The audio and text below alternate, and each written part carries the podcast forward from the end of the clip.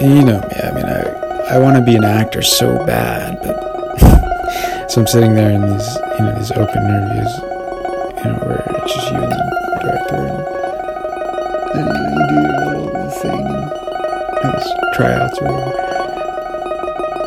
And you know, I did do like ten of them, and, and I leave, and uh, I'm sitting there, and I, I'm just not very good at them. You know, I'm just not very good at, at, at this. You know.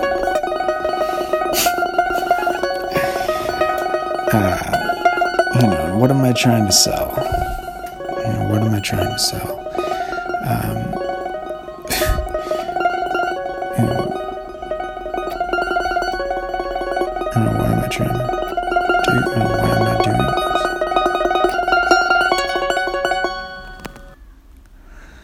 And when I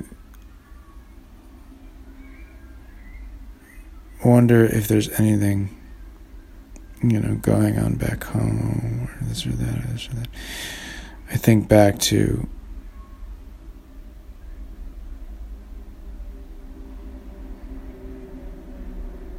you know, the time I had the, you know, when you're away at, um,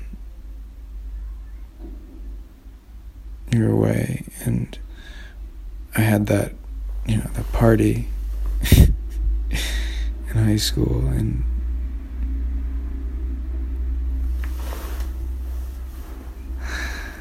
yeah, of course, you you're a detective, so you found out uh, you know, that had gone on, and and I remember feeling so ashamed um, back then, so ashamed. I remember the feeling. I remember it still.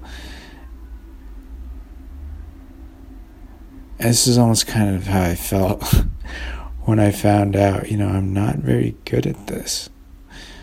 Um,